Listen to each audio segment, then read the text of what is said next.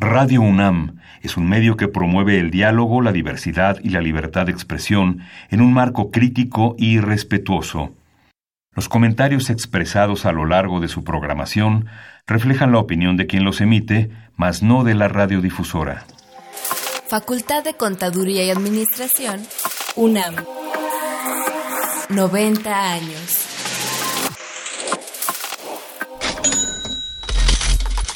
Consultorio Fiscal. María Concepción González de Chicago dice que hace 12 años presentó suspensión de actividad. Un programa de Radio UNAM. Hay una PTU entonces que se determina. Y de la Secretaría de Divulgación y Fomento Editorial de la Facultad de Contaduría y Administración. Si bien es cierto, estamos comentando todo lo que tiene con la contaduría. Tocaremos el tema de las deducciones personales, obviamente, porque no son tan fáciles de aplicar en realidad. Consultorio Fiscal. Radio. ¿Qué tal? Muy buenas tardes, tengan todos ustedes, como cada semana, sean bienvenidos a Consultorio Fiscal, en donde hemos tratado y seguiremos tratando temas de alto interés para ustedes. Y bueno, el día de hoy no es la excepción. Vamos a tocar en este 1 de mayo, muy ad hoc, el tema de la reforma a la Ley Federal del Trabajo. Como sabemos, ha sido pues motivo de altas noticias, muchas inquietudes, muchas preguntas, y todas ellas afortunadamente hoy las podremos tener un poco más claras, las podremos resolver. Y para ello, pues yo quisiera comentarles que tenemos a un invitado que nos va a ayudar de forma excelsa a desarrollarlo. Quisiera presentarles al maestro Hipólito Romero Resendes. Él es licenciado en Derecho por la Universidad Latinoamericana, es especialista en Derecho Laboral por el Instituto de Especialización de la Junta Local de Conciliación y Arbitraje. También es maestro en Administración Pública por el Instituto Nacional de Administración Pública. Es catedrático en la Universidad de Anáhuac, en el Instituto Nacional de Administración Pública, y también, dentro de las actividades académicas, pues es instructor experto especialista en nuestra división de educación continua de nuestra facultad. En su experiencia laboral, él fue director de lo contencioso en la Secretaría del Trabajo y Previsión Social. También tuvo a su cargo pues la Contraloría Interna del CIEM y director adjunto de enlace de la Policía Federal. Trabajó en el Instituto de Transparencia y Acceso a la Información Pública del Estado de México y Municipios, del Instituto Federal de Acceso a la Información Pública y Secretaría de Economía, y actualmente es consultor independiente, asesor jurídico y abogado litigante. Hay muchas actividades más, pero si no acabamos, Polo. No, muchas gracias. Bienvenido. Muchas gracias, buenas. Saludos a todos. Es un gusto tenerte aquí con nosotros. Y bueno, para todos los que nos escuchan, sin duda pues sabrán que es día 1 de mayo, por lo tanto es un programa grabado. Pero no obstante, no dejen de estar atentos a nuestras redes sociales. Recuerden que estamos siempre presentes con lo que es Twitter, con lo que es Facebook, todas estas redes que ustedes pueden de alguna forma consultar. Y por qué no, también hacernos llegar alguna inquietud que tuvieran al respecto, a la par de que pues también contamos con nuestra asesoría fiscal gratuita por parte de la facultad. Para esto, pues recordemos, el día de hoy es conmemorativo, es Día del Trabajo y bueno, pues sin duda tenemos obviamente todo lo que va a ser el tema de la reforma laboral a la Ley Federal del Trabajo. La última reforma, ustedes la recordarán, como tal a la ley, se dio en 2012, casi, bueno, propiamente en el cambio del sexenio. Pero al día de hoy sí nos viene un paquetotote que si lo queremos leer nos acabaríamos las pestañas, pero bueno. Antes de comenzar a desarrollarlo vamos a ir brevemente a una pausa, pero estén muy atentos, hoy vamos a tocar todo eso. Regresamos. El físico atrae, pero quien resuelva tus problemas fiscales, ¡ay!, enamora. XEUN AM 860 Radio UNAM. ¿Los impuestos le causan problemas? ¿Dolor de cabeza? Ay, ¿qué le puedo decir? ¿Problemas de estrés? Uh-huh. ¿Malestar estomacal? Ay. ¿No puede dormir? ¿Cuenta ovejas hasta el infinito? ¡Basta de sufrir!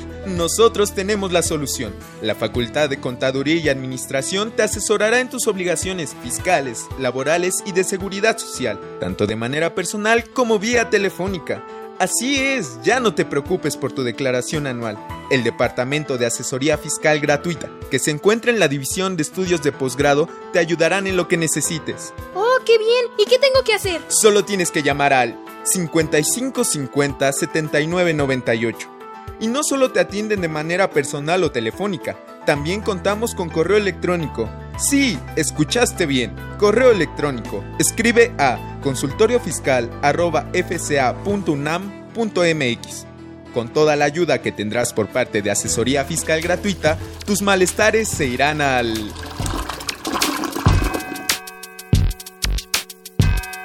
Muy bien, pues estamos ya de regreso. Recuerden, tenemos el tema de la reforma a la Ley Federal del Trabajo. Se rumora mucho que esto se aceleró, y no sé, Polo, si nos puedas confirmar, por la inquietud de los americanos, ¿no?, para firmar el tratado. ¿Qué tan cierto es esto, a reserva de que entremos ya al detalle?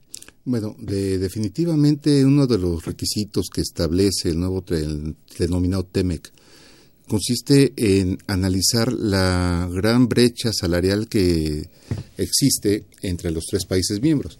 El punto es, si analizamos la parte de productividad, un trabajador mexicano de la industria automotriz realizará su trabajo de igual o incluso en mejor calidad, o mejor desempeño, o mejor productividad, que un norteamericano prestando servicios en la misma planta, en la misma marca inclusive. La diferencia es que a ellos se les paga 10 veces más que lo que se les paga aquí. Okay. Entonces, si lo analizáramos de términos económicos, muy probablemente estaremos pensando que tal vez es dumping. Entonces, aquí el detalle es, si vamos a hablar de socios comerciales, ¿qué incentivo aparte del salarial tendrían las empresas en ese sentido? Entonces, sí, definitivamente responde a un reclamo para la ratificación en la segunda mitad del año por lo que hace al T-MEC. Eso es un hecho. Entonces sí fue un reclamo real. Uh-huh. Y bueno, platicamos un poquito antes de entrar al aire que la reforma sea algo viviente, no solo en papelito, ¿no? Pareciera que fue una inquietud también de los americanos, ¿no? Sí, independientemente de que esto ya se veía, vamos, la reforma constitucional en materia laboral, el artículo 123, apartado A, es de 2017. Y realmente, desde el punto de vista, no es tanto una reforma laboral. Para mí, es una reforma judicial al sistema laboral, y actualmente los términos en que está planteado en el dictamen por la Cámara de Diputados constituye una reforma sindical, pero simplemente le está dando vigencia y vivencia a lo que serían las obligaciones de transparencia, rendición de cuentas que deben los sindicatos. Básicamente es eso. Ok. Se habla de muchos temas con esta reforma. Realmente son hojas y hojas y hojas. Y me platicabas un poquito antes de entrar al aire que son 4, entiendo, 4 tomos los que hay que estar atentos de leer. En la Gaceta Parlamentaria del 11 de abril, hace unos días, podemos ver que son cuatro documentos marcados como anexos, y realmente como catedrático le puedo comentar al doctor que el trabajo que hicieron en cámara se me hace, por lo que hace antecedentes, el detalle de citar en un ejercicio de gobierno abierto, manejándolo como Parlamento abierto, buscando las voces de académicos, instituciones, patrones, cámaras, trabajadores y demás, diversos foros que hicieron los diputados, y que recoge la propia relatoría de este documento que podemos ver, es amplia y muy bien hecha. Pero desafortunadamente hay algunos puntos que creo que todavía nos quedan a deber, y uno de ellos, el más importante para mí, es la situación del outsourcing. Uh-huh, que no lo toca. La subcontratación no se toca, y es algo que está considerado prácticamente desde la reforma que acaba de comentar, de 2012, con relación a los artículos 15A en adelante, por parte de la propia Ley Federal del Trabajo. Y que desafortunadamente en nuestro país, la idea del outsourcing, pues no ha sido debidamente aplicada, ¿no? Sabemos algunos casos fiscales, inclusive, donde vivimos una simulación, ¿no? No al grado de lo que comentaba el diputado Noroña, ¿no? Para los que no saben lo que significa outsourcing es te voy a amolar, por decirlo de otra manera, ¿no? Okay. Pero es algo que sí nos queda de ver este documento. Así es, que es un tema que ni siquiera consideran, ¿no? Inmediatamente, como que muy convenientemente ya lo hicieron a un lado. Esperemos a ver qué comentarios se dan con posterioridad. Se rumoraba de algunas reglas que quería emitir el SAT por lo que corresponde a sus intereses, pero bueno, no ha habido nada claro. Una norma oficial mexicana que tampoco nunca llegó. Entonces estaremos atentos de lo que se va dando. Pero lo que sí ya se está ahí tiene escrito, y de una forma aquí como borrador yo veía que creo que, pues obvio, hay muchos documentos. Se integran muchas figuras novedosas, hablando de autoridades, por llamarlo de una forma. Se habla de una autoridad registral, se habla de centros de conciliación, se habla propiamente del tribunal, un poco lo que va a ser el artículo 3 ter. No sé si pudieras contarnos un poco más en detalle. Sí, por supuesto. El problema de la justicia laboral en México ha sido desgraciadamente... la idea de que es una justicia de segunda. Y esto obedece prácticamente a que las juntas de conciliación y arbitraje realizan una función materialmente jurisdiccional, aunque pertenecen al Poder Ejecutivo. Entonces, esta situación desafortunadamente nunca se llegó a elevar al nivel de los tribunales de justicia administrativa, que es... también pertenecen al Poder Ejecutivo. Las funciones que realizan son eminentemente jurisdiccionales. Nunca tuvo esa fuerza la justicia laboral. Sin embargo, yo estoy convencido que la mayor riqueza del país se mide precisamente por la cantidad de trabajo. Tan es así que uno de los elementos de PIB es trabajo. Entonces, durante 1970, 1980, que se producen las dos grandes modificaciones a la Ley Federal del Trabajo. No olvidemos que realmente tenemos una Ley Federal del Trabajo de segunda generación, independientemente de que la reforma más fuerte antes de esta fue la del 30 de noviembre del 2012, precisamente con Calderón, un día antes de que tomara posesión el señor Peña Nieto. Se incorporan figuras interesantes, pero no han funcionado. No han dado los resultados que se han buscado. Durante mi tiempo que estuve en la Secretaría del Trabajo y Previsión Social, en las reuniones de COCODI, que son los Comités de Control y Desempeño Institucional, en las que pude asistir en algunos casos, analizar los mapas de riesgos institucionales, el foco rojo siempre lo fue la Junta Federal de Conciliación y Arbitraje, por el rezago. Nuestra ley laboral se planeó realmente para tener un procedimiento breve. La idea era tener que el juicio, a partir de la presentación de la demanda, se resolviera en un máximo de 62 días. Por eso es que una reclamación de una indemnización constitucional de 3 meses pues era significativo, porque entonces 3 meses más los 2 de juicio ya era algo que podía pegarle al patrón, por los que estaba hablando de 6 meses prácticamente en lo que se ejecutaba de pagarle a un trabajador que no había prestado sus servicios. Uh-huh. Aunque 3 meses parece tener lógica con esa duración, ¿no? Del juicio. Esa era la idea. Desafortunadamente llegamos a un punto de saturación tan grave dentro de las juntas de conciliación y arbitraje. Hablo de la federal, pero las locales no están muy alejadas de compartir esa misma realidad. Llegamos al punto de que había laudos en los cuales la determinación de salarios caídos eran significativas fortunas, porque los juicios se van a prolongar inclusive lustros o hasta décadas. Y hablando de 10 años de salarios caídos, pues digo, una indemnización de 3 meses, pues sinceramente no era significativa, y muchas veces había que negociar los laudos para que pudieran ser exigibles. Y había obviamente sacrificios por parte del trabajador de, bueno, está bien, no me pagues los millones, dame una parte. Y realmente teníamos por eso una justicia simulada, ¿no? Eso por lo que hace a la saturación de los asuntos. Esto se replica en ley. Y entonces tenemos ya que con esta reforma de 2012 que lo máximo que podríamos pagar de salarios caídos eran 12 meses.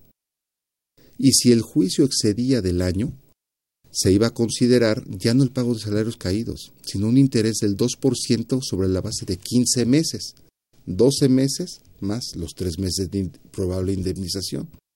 Entonces, lo que vemos es que la ley recogió un problema.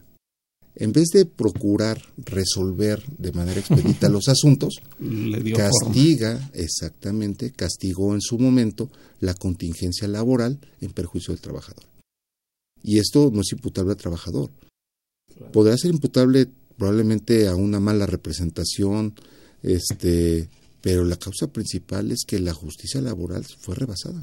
Es decir, en lugar de acabar con esas problemáticas de saturación, largo tiempo, se adapta a ellos para darles una forma. Exactamente. Y la ley en ese caso responde. Y actualmente en este proyecto pues estamos viendo que quieren regresar muy probablemente a la idea de los salarios caídos. Yo creo que no es la respuesta. La verdad, un punto muy importante es tomar en serio la justicia laboral. La verdad, ha sido el patito negro. Los comentarios, no es una junta, es una jungla. No es conciliación, es confabulación y demás adjetivos que se le imponen.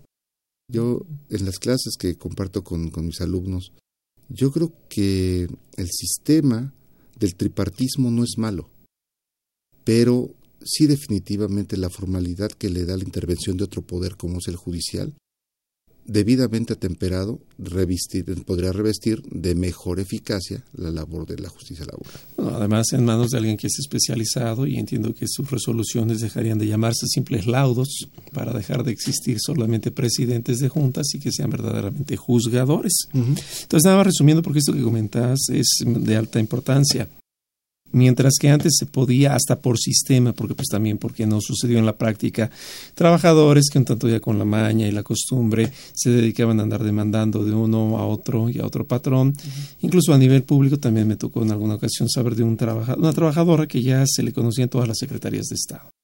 Lo que hacen es entonces dejar sentado que para lo que son los salarios vencidos serían 12 meses.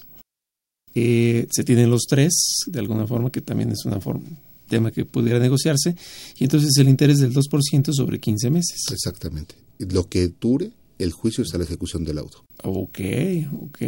Entonces esa presión que de alguna manera tenía el incremento constante de la contingencia laboral, uh-huh, se ve reducido. Sí, ya como que tárdense lo que quieran, ¿no? De alguna forma ya nada más bajamos las cantidades. Exactamente. Pareciera que con esta reforma, así por la manera en cómo está escrita, que siempre todo lo escrito se ve bonito, aunque las acciones quizás no sean fieles a ello.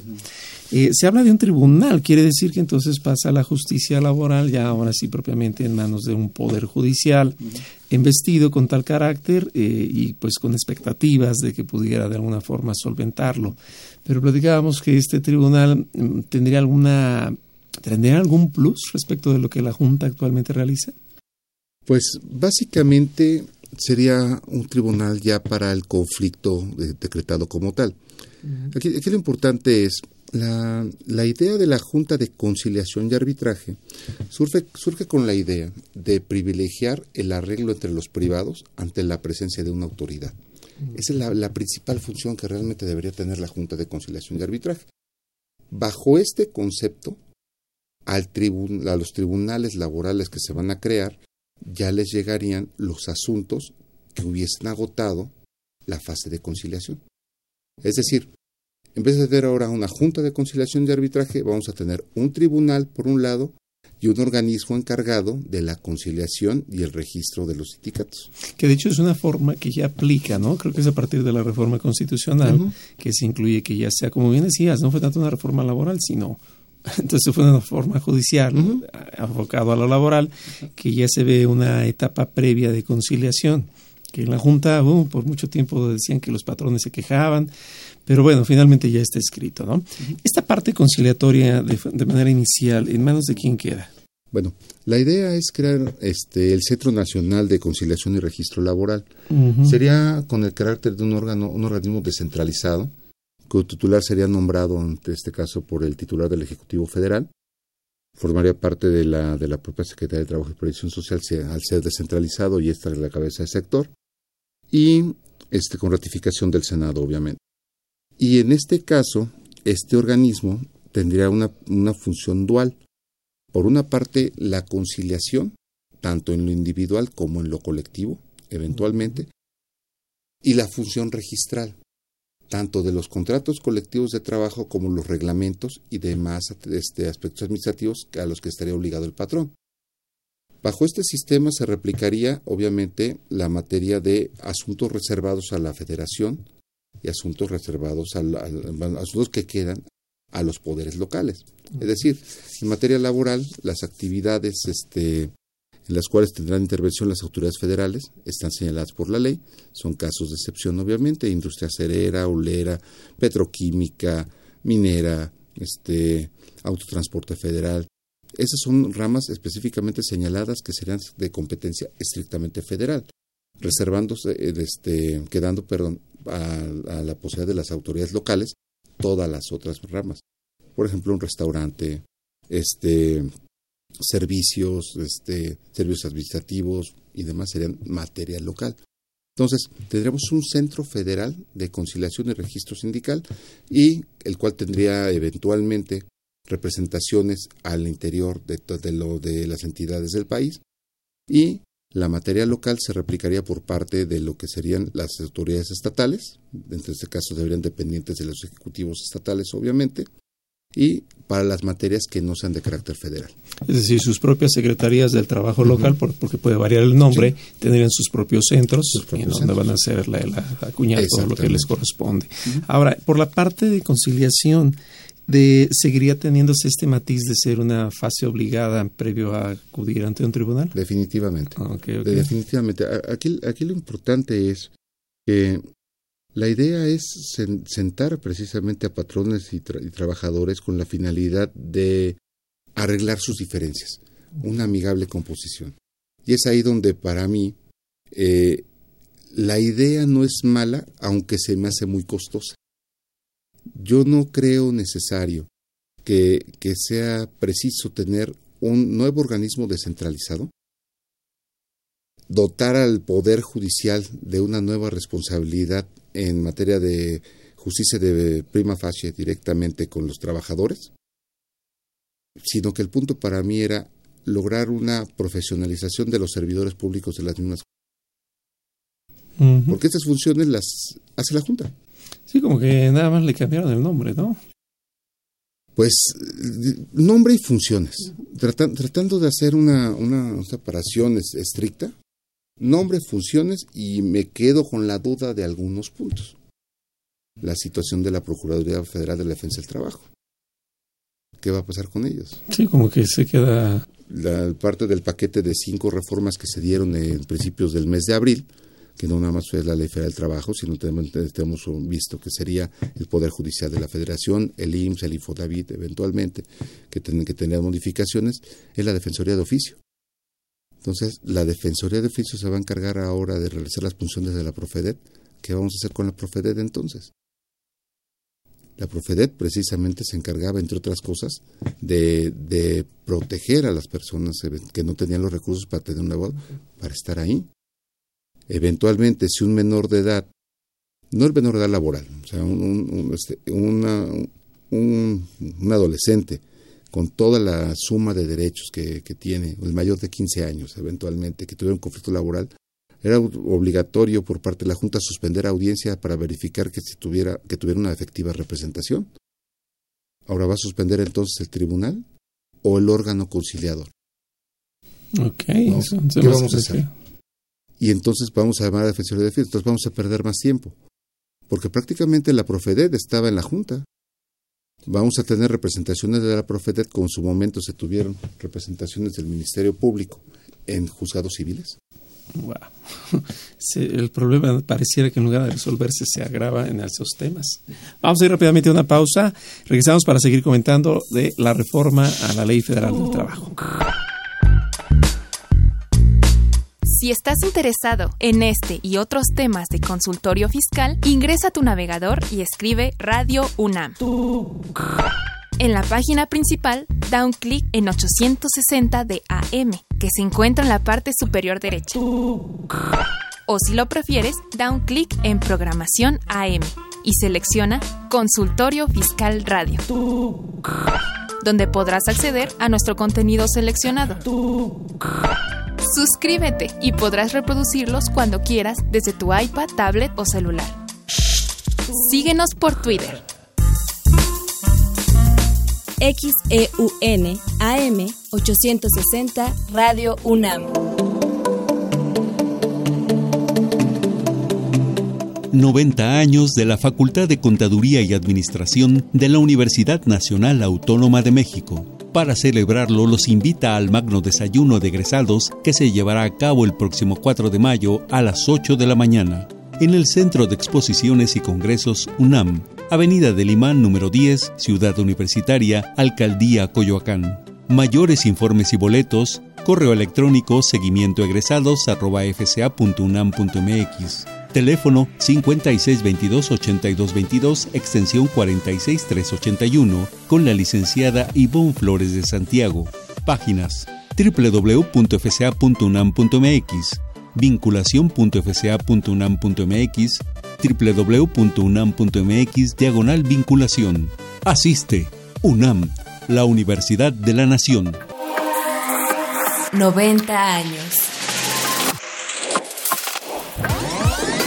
Los invitamos a que nos vean en la radio y nos escuchen por televisión. Consultorio Fiscal, radio y televisión. En el 860 de AM y en la barra de Mirador Universitario CUAE. Abordamos los temas de tu interés como impuestos sobre la renta, declaraciones, testamentos, pensiones, seguridad social, estímulos fiscales, discrepancia fiscal, régimen de incorporación fiscal, entre otros temas. Con destacados especialistas en la materia. Los miércoles por Radio UNAM. Los jueves por Internet. Y los sábados por TV UNAM. Véanos en la radio. Escúchenos por televisión. Bueno, estamos de regreso y veíamos que surgen infinidad de lagunas, tanto institucionales como propiamente normativas, y estoy entendiendo que la Procuraduría de la Defensa del Trabajo va a seguir existiendo, pero como que empieza a chocar o empieza a sobrar, quizás en algunos temas y en otros empieza a ser necesaria y no se sabe con precisión qué va a pasar. Esta etapa conciliatoria, ¿de cuánto tiempo va a seguir siendo una duración como actualmente? Porque, bueno, retomando un poquito la situación, la etapa conciliatoria sale, entiendo, a colación de los famosos MASC, de los mecanismos alternativos de solución de controversias, de los cuales conocemos varios y a los que nos escuchan familiarizados por lo fiscal. Pues es el caso del acuerdo conclusivo en lo fiscal, pero no solo hay fiscal, sino hay en muchas materias, y esta es la que revistió a la materia laboral. Al día de hoy la lleva a cabo la Junta, y con la reforma lo va a llevar a cabo entonces estos centros, ¿verdad? Estos centros, efectivamente. Okay. ¿La duración hay un máximo que se establezca por procedimiento? Aquí la idea es prácticamente que se resuelva esto en menos de 30 días. Esa es la idea. ¿Qué es lo que pasaba? Antes de la reforma del 2012, las partes tenían la posibilidad de celebrar cualquier número de reuniones de aveniencia de conciliación. Inclusive ya ratificada la demanda y contestada, también tenía uno en cualquier momento la posibilidad de llegar a un arreglo conciliatorio.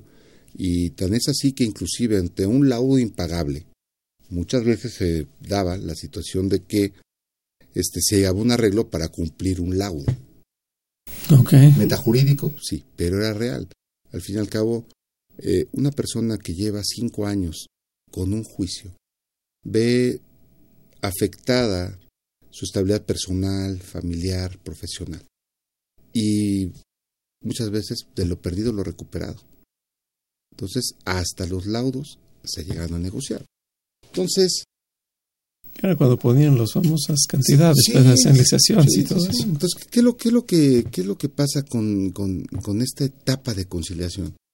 Pues prácticamente yo quisiera pensar en la debida profesionalización de los servidores públicos que van a conformar al personal de trato directo al público, para tener la sensibilidad y los conocimientos suficientes para llegar a buenos arreglos.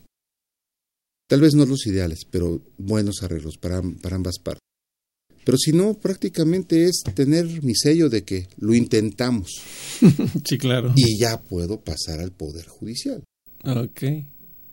Y ahí es donde viene el problema. En cualquier parte está abierta.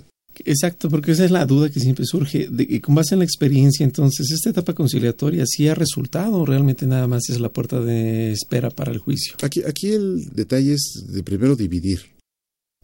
La conciliación está abierta tanto a procedimientos individuales como colectivos. Okay. Es la etapa de prehuelga en la parte colectiva, donde se dan más situaciones de conciliación. Uh-huh. Y lo podemos ver perfectamente claro. Antes del conflicto de Matamoros, en el que es otro punto donde considero que tenemos un retroceso real con relación a los salarios mínimos en este país. Habíamos partido de avances de tener zonas geográficas. Las últimas habían sido 3 uh-huh. zonas geográficas en el país, luego tuvimos 2, finalmente tuvimos 1. Y actualmente volvemos a tener otras 2 zonas diferenciando a trabajadores del norte uh-huh. con el resto de la República y cantidades significativas. A pesar de esto generó en Matamoros un problema laboral que tiene espantados a toda la gente, a todos los empresarios del norte. Hay empresas que cerraron, hay empresas que pudieron convenir y hay otras que se van del país. Paz laboral se consiguió desafortunadamente, dependiendo quién lo haya visto. ¿Cuántos estallamientos de huelga tuvimos prácticamente de 2012 hasta 2018? ¿Cuántos estallamientos de huelga tenemos de enero de 2019 en estos momentos? Sí, tuvimos paz laboral. El problema es cuántos nos costó. ¿Cuántos contratos colectivos se vieron realmente frenados en cuanto a buscar las mejores condiciones para los trabajadores? Si analizamos la forma en la que tuvieron que resolver algunas empresas maquiladoras de Matamoros, estamos hablando prácticamente de que a un trabajador un día se acuesta con un sueldo y al otro día está pidiendo un bono prácticamente de 40,000 pesos más la diferencia de salario que creció un 60%. Sí, claro. Entonces, sobre este punto, bueno, pues lo que puedo decir es que la conciliación funcionó siempre y cuando las partes tenían la idea de evitar el conflicto. Pero siempre el conflicto nos puede permitir algo mejor. Exacto. Entonces, ahora, ¿cuántos asuntos en la Junta de Conciliación y Arbitraje a nivel individual se solucionan? Sí, claro. Sí, o sea, aquí el detalle es los asuntos que necesariamente pasan a arbitraje, pues no necesariamente son los más. Y recordemos, en la etapa del arbitraje todavía está abierta la conciliación. Entonces, yo creo que y sobre este punto, las necesidades del trabajador van cambiando. Por eso es que un procedimiento abreviado, que era el de 2 meses, más 3 meses... le permitirá al trabajador eventualmente, bueno, me quedé 2 meses sin trabajo, tengo una indemnización de 3, claro que satisface. Gané un poco más, no me veo afectado en lo que estoy buscando trabajo. Con los niveles de desempleo que tenemos, población económicamente activa, ¿qué tan fácil es que una persona se coloque otra vez en el mercado laboral? Entonces, muchas veces la conciliación llega a tener el problema de que las necesidades de los actores son diferentes con el paso del tiempo. Entonces, yo creo que sí puede haber mecanismos de conciliación siempre y cuando se quiera conciliar. Exacto, porque si no hay voluntad, nada más va a ser el paso previo para llegar al juicio. Entonces, de lo que actualmente funciona, lo que va a suceder con la reforma es simplemente se van a dividir el pastel. Uh-huh. La etapa conciliatoria la van a llevar estos centros y a la etapa del juicio lo van a llevar los tribunales. Uh-huh. Platicábamos también antes de entrar al aire que estos centros, aunque se oyen muy bonitos y de alguna forma pareciera que van a redondear con finura lo que ya existe, pues entran hasta dentro de 2 años, ¿no? Bueno, como es una función dual, la idea es que vaya asumiendo estas obligaciones que tendría esta autoridad en las dos actividades de manera gradual. La primera será la función registral y es la parte donde comentamos que esta reforma realmente es de carácter sindical. O sea, no es una reforma laboral, es una reforma sindical. Y la idea de esto es, los sindicatos están viviendo una nueva etapa. Los sindicatos deben ser receptivos de las inquietudes de su gente. Los sindicatos deben de terminar con esas inercias donde inclusive los secretarios generales ni siquiera eran trabajadores, prácticamente eran hijos de secretarios generales y heredaban los puestos, en algunos casos. Entonces, ¿qué es lo que en ese arranque del siglo XXI estamos viendo? Bueno, la gente ya no quiere tener una imposición sindical. Y parte de lo que se está buscando es garantizar los elementos necesarios para tener democracia sindical. ¿Cuáles son estos? Que no obliguemos al trabajador a pertenecer o no a un sindicato. Entonces, parte de lo que te van a buscar estos centros es hacer efectiva esta parte democrática. Y la parte más importante realmente es el voto libre, directo y secreto para elegir a sus representantes sindicales. Esa es la parte importante. Los recuentos ante un secretario de acuerdos de la Junta, en el que había una lista y cada uno de los de los trabajadores de una empresa llegaba pensando que hubiesen nada más dos opciones. Enfrente del secretario con representantes de un sindicato, representantes del otro sindicato y muy probablemente algún abogado del patrón, tenía que ir el trabajador a decir: yo voto por la planilla dorada o por la planilla plateada. Eso obviamente provocaba enemistad en cualquiera de los dos sindicatos. Exponía, obviamente, a situaciones de conflicto. Si nos tomamos una cláusula de exclusión por admisión, oye, este no está en mi sindicato, patrón, para afuera. Okay. Entonces, ¿qué es lo que se está buscando? Que sea secreto. Prescrito por la finalidad de que sea efectivo. Entonces, esta función que van a tener ya los centros sí debe empezar dentro de 2 años a partir de la publicación del decreto correspondiente, que todavía no está. No hay versión final, ¿no? El Senado todavía para conocer de esto, aunque para el día de hoy no sé si ya estará hoy 1 de mayo. Sí, ¿verdad? Estará... Porque era el handicap que se habían marcado y de alguna forma la meta para que salga precisamente. Ahora, esta parte en la cual se va a robustecer la parte sindical, ¿tendrá efectos o de alguna forma vendría a influir lo que fue el convenio 098 de la Organización Internacional del Trabajo, que 60 casi años después lo adopta México por fin, ¿no? Aquí el problema es, insisto, la justicia laboral en México ha sido desafortunadamente relegada. O sea, me queda claro que el derecho al trabajo es un derecho humano y en México, al pertenecer a la Organización Internacional del Trabajo, teniendo este derecho humano enfrente, deberíamos tener prácticamente ratificados todos los convenios. A mí se me hace increíble la celeridad que se le dio y se le está dando en estos días por parte del Congreso a lo que es el trabajo del personal doméstico. Uh-huh. Parece increíble que una película sea la que catapulte esta situación. Y hablo directamente de la película Roma, ¿no? Para nosotros nos volvieron visibles los trabajadores del hogar a raíz de esta película. Y parece que los legisladores también empezaron a acelerar esta parte, cuando es un débito que traemos desde hace mucho tiempo. Nuestra legislación laboral realmente tiene nosotros 2 antecedentes muy claros en México, y es la normatividad civil. El Código Civil de 1870 y el Código Civil de 1884. Y desde esa época en la legislación civil se hablaba del personal doméstico. Uh-huh. Inclusive las palabras todavía se siguen usando, ¿no?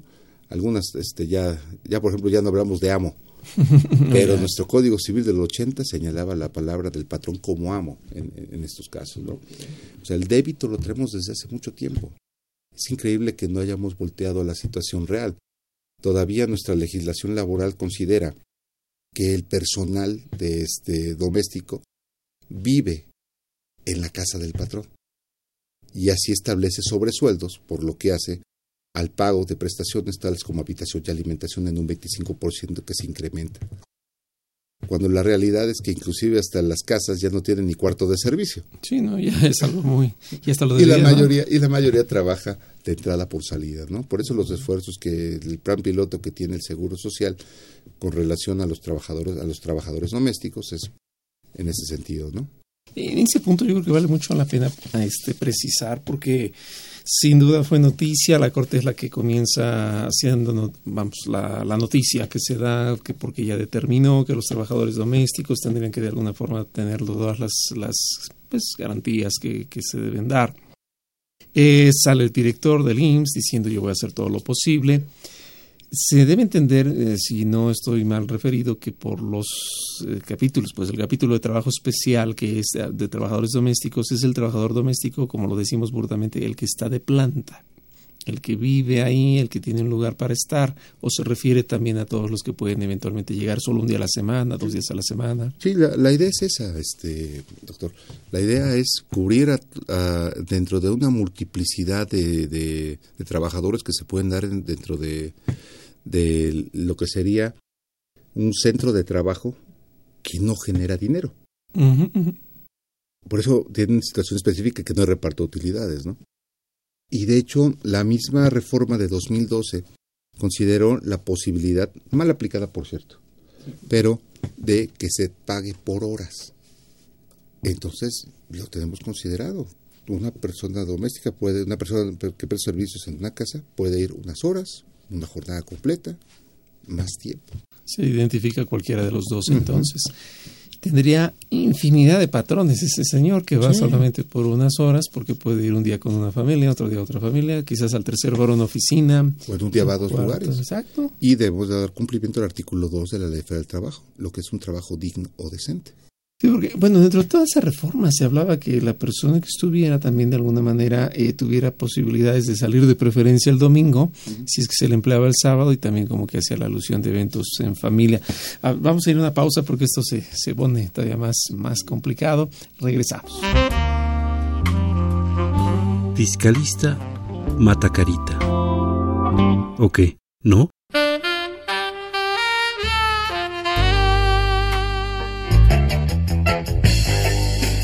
Ahora, 3 minutos de finanzas con Arturo Morales Castro. Hoy, en Finanzas Personales, ¿cómo afecta el tipo de cambio a las inversiones? Al realizar una inversión financiera, es necesario considerar que los rendimientos están directamente relacionados con el grado de riesgo. Es decir, los instrumentos de inversión ofrecen mayores rendimientos cuando el riesgo es mayor y menores rendimientos cuando el riesgo es menor. Así, es posible decir que para ganar más es necesario tomar mayores riesgos. Sin embargo, es recomendable invertir con una combinación de riesgo y rendimiento que vaya de acuerdo a nuestras expectativas. Justo por la relación entre riesgo y rendimiento, cuando se invierte en los mercados financieros en moneda extranjera, es indispensable analizar las condiciones económicas del entorno donde se invierte. Es decir, no debemos de colocar nuestro dinero en otros países donde desconozcamos el contexto social o económico que se vive, pues esto puede provocar pérdidas en el valor de nuestra inversión. Un factor de riesgo relacionado directamente con las condiciones económicas de otro país y del mundo es el tipo de cambio, que puede sufrir variaciones por diferentes razones macroeconómicas. Conocer cómo se comporta esta variable nos ayudará a obtener mayor certidumbre al momento de realizar nuestras inversiones. El riesgo en el tipo de cambio se refiere al deslizamiento del valor de una moneda, y este deslizamiento puede ser favorable o desfavorable, ya que depende de la moneda o el país donde hayamos realizado la inversión. Y como inversionistas individuales estamos expuestos al riesgo al adquirir activos financieros pagando con una moneda distinta a la de nuestro propio país. Entonces debemos preguntarnos, ¿de qué forma depende el rendimiento de una inversión en moneda extranjera? El rendimiento de una inversión en moneda extranjera está en función de cuánto se paga al inicio de la inversión por la moneda en la que se invierte y cuánto se nos paga por la misma moneda cuando se vence al final del plazo de la inversión.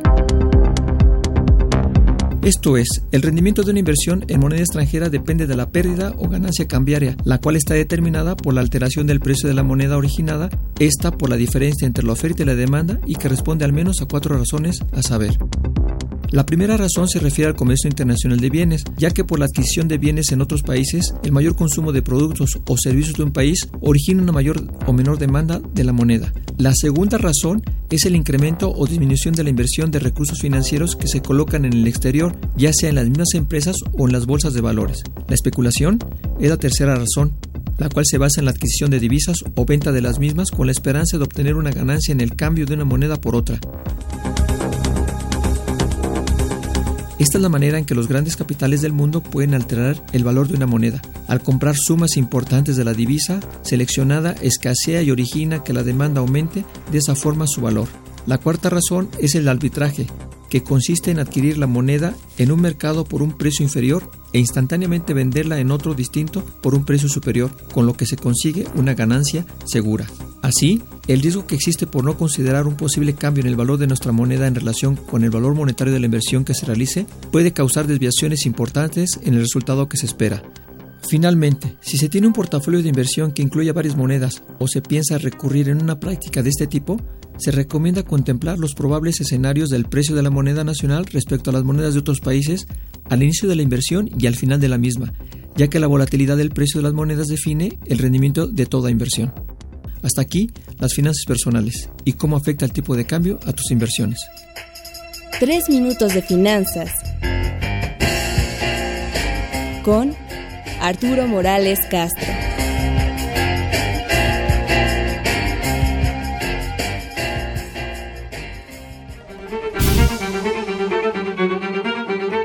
Consultorio Fiscal.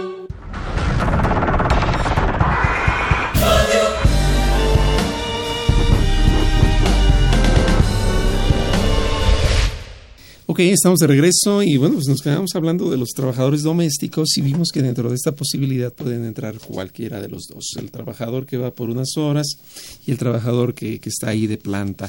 En este proyecto de reforma a la Ley Federal del Trabajo, ¿se trastoca algún punto importante en ese sentido? Sí, ya de hecho, inclusive el día de hoy 24.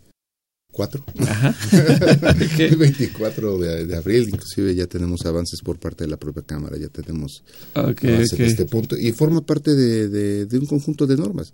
Es que tuve la oportunidad de ver por ahí que entre 1970 y 2012 se presentaron aproximadamente 400 iniciativas para reformar la Ley Federal del Trabajo. Todo el mundo quería poner su granito de arena. Todo el mundo. Y entonces la parte esencial en este punto que ahorita ha sido noticia y que de alguna forma trastoca muchos efectos, ¿cuál es la modificación principal o las modificaciones principales que podríamos comentar? Pues como tal, como modificación no debería ser ninguna porque, como comentaba con relación al artículo 2, trabajo digno decente implica necesariamente seguridad social. Y la parte, sí, lo marca el propio artículo 2, o sea, tiene la posibilidad de capacitación y adiestramiento, el respeto a la dignidad de la persona, la posibilidad de que se desarrolle. Me pregunto, ¿qué patrón da cumplimiento del artículo 2 y da capacitación o adiestramiento a personal doméstico para que tenga mejores calificaciones en la vida? No olvidemos, personal doméstico lo ubicamos con las personas que nos ayudan en la casa, la limpieza, pero no nada más personal doméstico.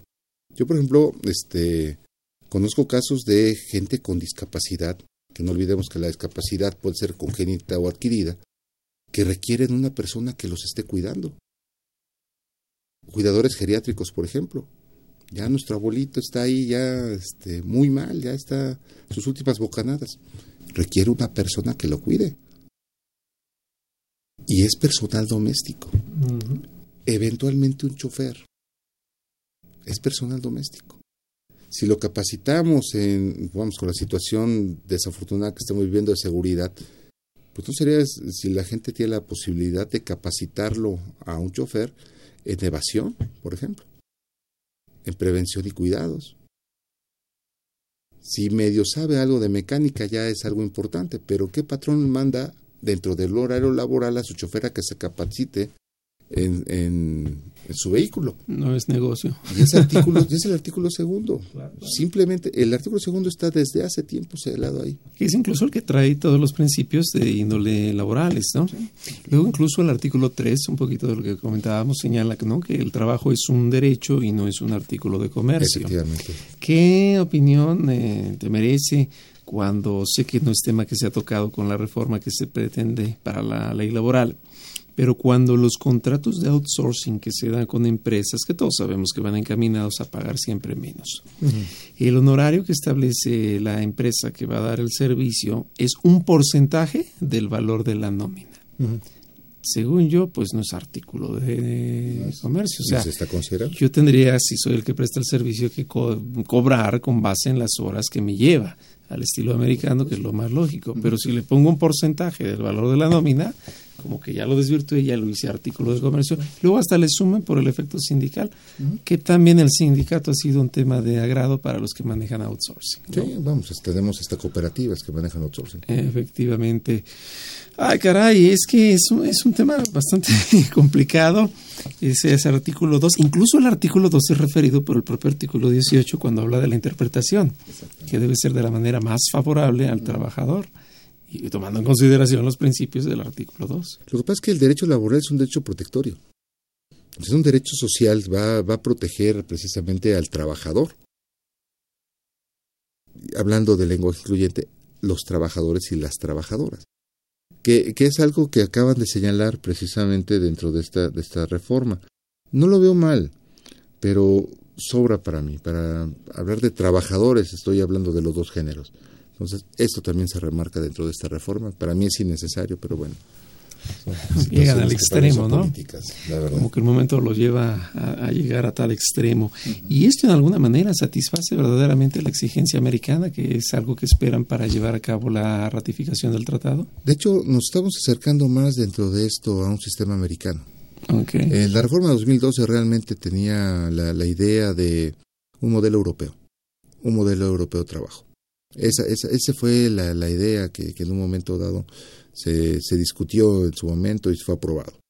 Un modelo europeo, específicamente un modelo español, con relación al pago por horas, por ejemplo, con la idea del outsourcing, que en este caso se llama subcontratación y demás, algunos aspectos que en esta nueva reforma nos acercan más a un modelo americano. Esa es la realidad. Y aquí la parte importante no es tener las leyes, el caso es aplicarlas. Si no, se quedan como en olvido. Híjole, hay varios puntos, ya es que casi estamos por concluir, pero tenemos oportunidad de comentar un tema.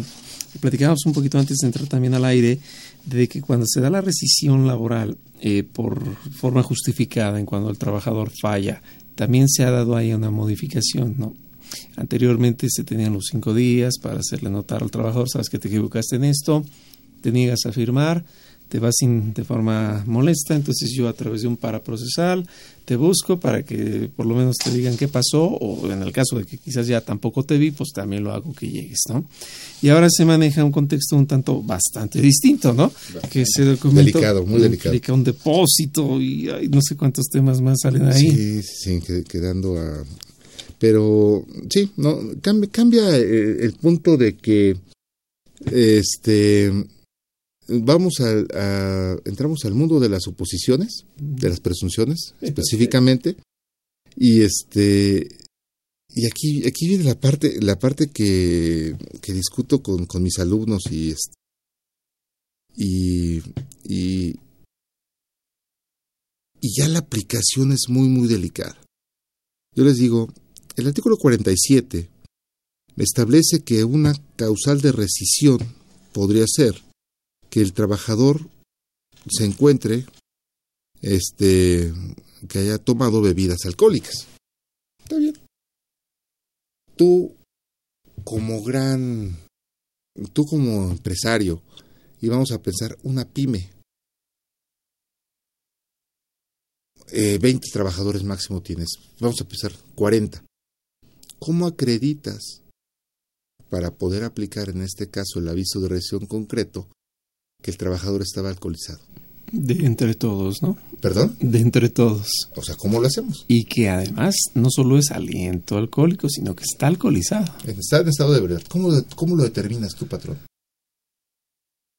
La pregunta es, surgió por este desafortunado accidente que se dio en Reforma, donde un automóvil prácticamente a más de 250 kilómetros por hora chocó sobre Reforma arriba del circuito interior. El conductor no se quiso hacer la prueba.